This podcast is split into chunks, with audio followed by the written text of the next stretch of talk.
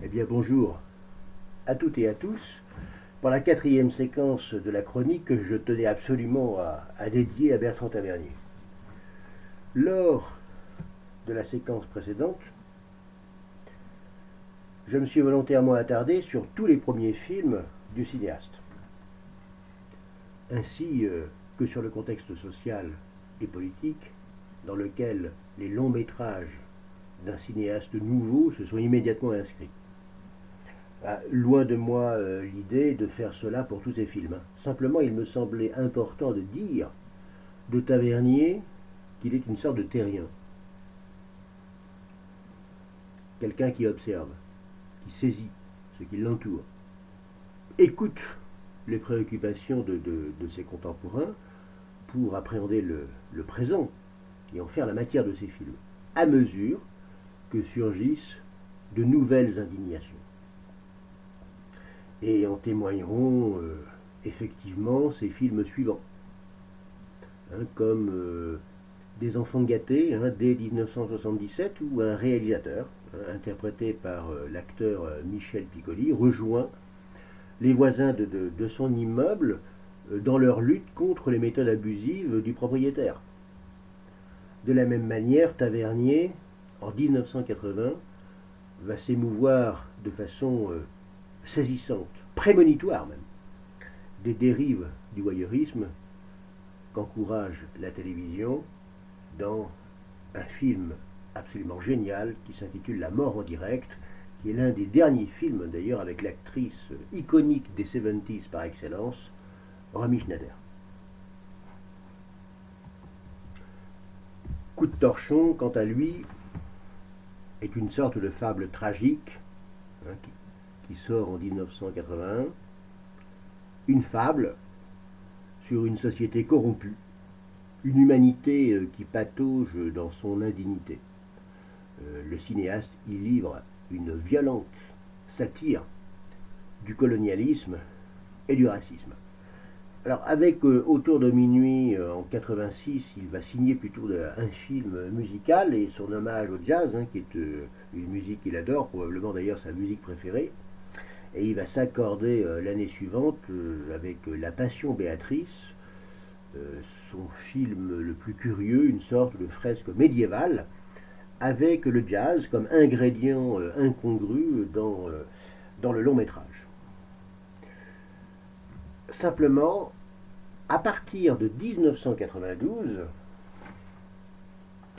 va s'opérer chez Bertrand Tavernier comme une sorte de basculement à partir de 1992 et euh, le film L627. Un basculement où, euh, dans euh, ses fictions, le cinéaste va se montrer plus âpre, abordant des thèmes contemporains hein, de manière frontale, mais sans jamais abandonner la chronique sociale. Et L627 euh, qui sort en 1992, est une chronique très documentée sur une petite brigade de policiers euh, spécialisés dans la lutte contre la drogue, que le manque de moyens matériels conduit à une sorte de délabrement moral. Donc une sorte de basculement. Très net. On peut dire que euh, dans sa filmographie, il y a avant L628 et depuis. En fait, la, plupart de ses premiers films, hein, euh, ceux qui précèdent L628, sont introspectifs, intérieurs. Il traite d'ailleurs bien souvent de gens qui arrivent au terme de leur existence, qui s'interrogent ainsi d'ailleurs sur le sens de leur existence. Donc manifestement quelque chose a provoqué un changement euh, en Tavernier et il doit comme euh, établir une nouvelle relation avec le public. Il a affaire, dans les années 90, au début de cette décennie, en France, à un nouveau public. Un public euh, qui regarde euh, principalement des films américains, nettement moins informé sur l'histoire de son cinéma national que les générations précédentes et même que l'histoire avec un grand H, l'histoire tout court, laisse bien souvent indifférent. Donc c'est un, un tournant, un véritable tournant, dans ce contexte-là. À ses yeux, les changements euh, qui interviennent dans la situation politique et sociale de son pays exigent qu'il fasse des films différents, désormais moins lyriques, moins contemplatifs, plus urgents, davantage encore fondés sur l'idée de liberté, d'impulsion. Bertrand Tavernier va donc s'exposer, effectuer euh, sa propre révolution interne. L'énergie de ses films rejoint maintenant celle de ses protagonistes. Les films vont à la vitesse de leurs héros. Et désormais, Bertrand Tavernier filme la jeunesse. L'appât, en 1995, est le portrait de trois jeunes gens piégés par le goût du paraître, prisonniers de l'illusion de l'argent facile, et que leur manque de repères conduit à commettre deux crimes sordides. Un film basé sur un fait divers, apparu euh, presque dix ans auparavant, et un film qui permettra que l'on découvre la jeune actrice Marie Gillin. En fait, l'arrivée de l'extrême droite sur la scène politique française, en ce début des années 90, également ce que Tavernier considère comme la trahison de François Mitterrand, qu'il a soutenu, le sentiment que les gens ont perdu le sens de la réalité et n'essaient plus de le recouvrer, c'est tout cela qui bouleverse le travail du cinéaste.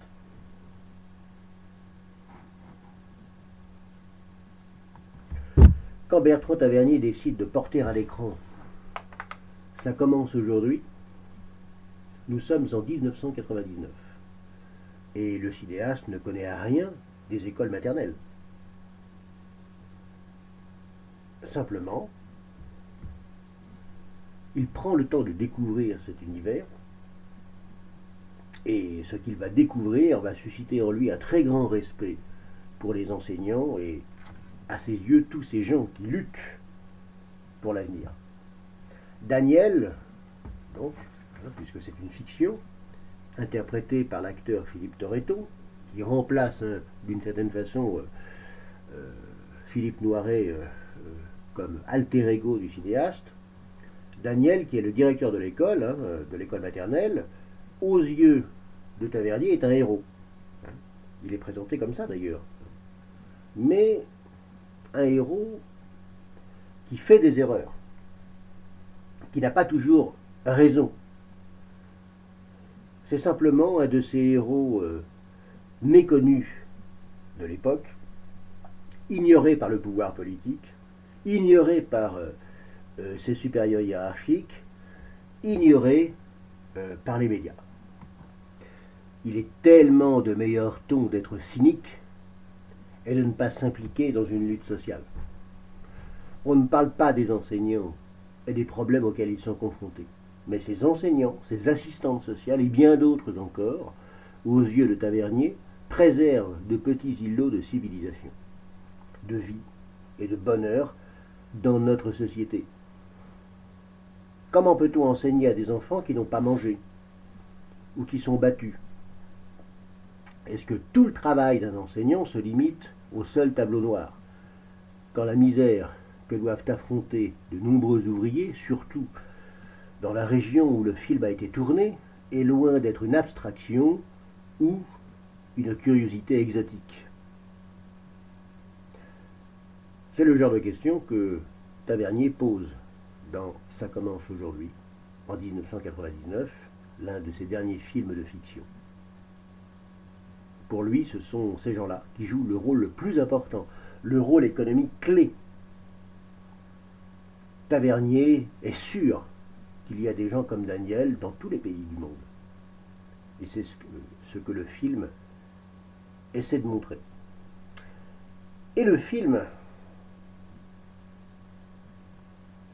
qui essaie d'être à l'écoute, de respecter tout simplement ce que des gens ordinaires font chaque jour de leur vie, ce film-là va susciter une réaction incroyable en France. Il aura un succès immense, inattendu, dans les quartiers, chez les enseignants, les assistantes sociales, les éducateurs.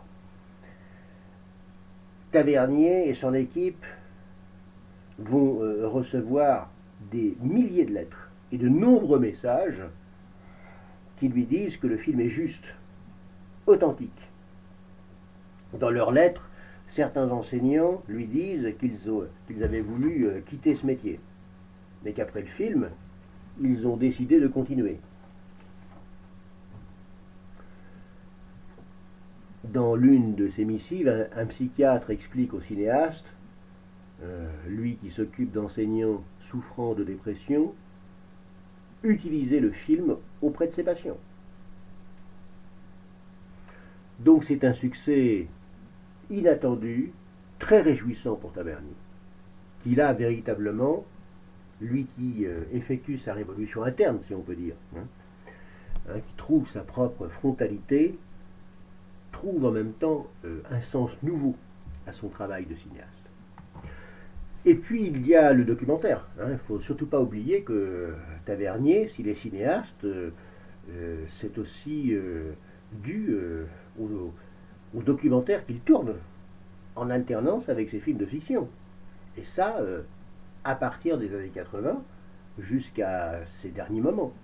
Hein. Le documentaire chez euh, Tavernier approfondit sa pensée, prolonge ses engagements,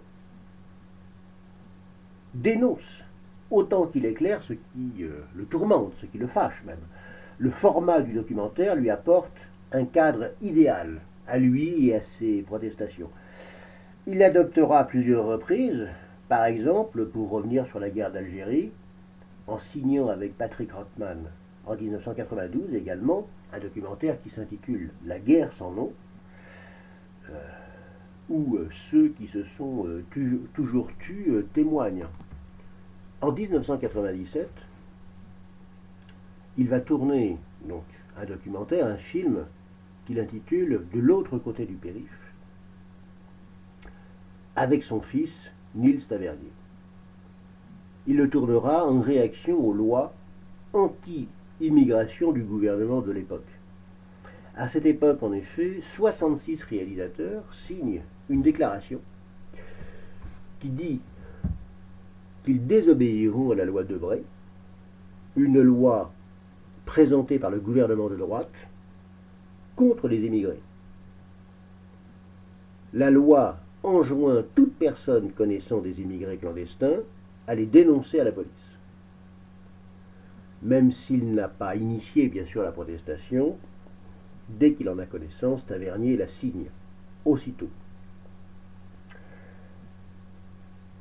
Chaque réalisateur recevra de la part du ministre du, Logement à Paris une lettre lui disant qu'il ne connaît rien au problème de l'intégration, qu'il fait partie de ces enfants gâtés hein, euh, qui devraient pendant un mois vivre dans ces quartiers à fort taux d'immigration, il verrait alors, lui et ses collègues euh, dorés, combien la situation est terrible dans ces quartiers, et euh, les 66 réalisateurs auraient donc tôt fait de changer d'opinion. Et ce qui est hallucinant pour l'époque, c'est que, sur le principe, à chacun d'entre eux, le ministre assigne un quartier. C'est ainsi que Tavernier décide, du coup, ou propose tout au moins, d'aller avec son fils, rencontrer les gens d'un quartier à Montreuil, aux portes de Paris, un quartier qui s'appelle les Grands Péchés.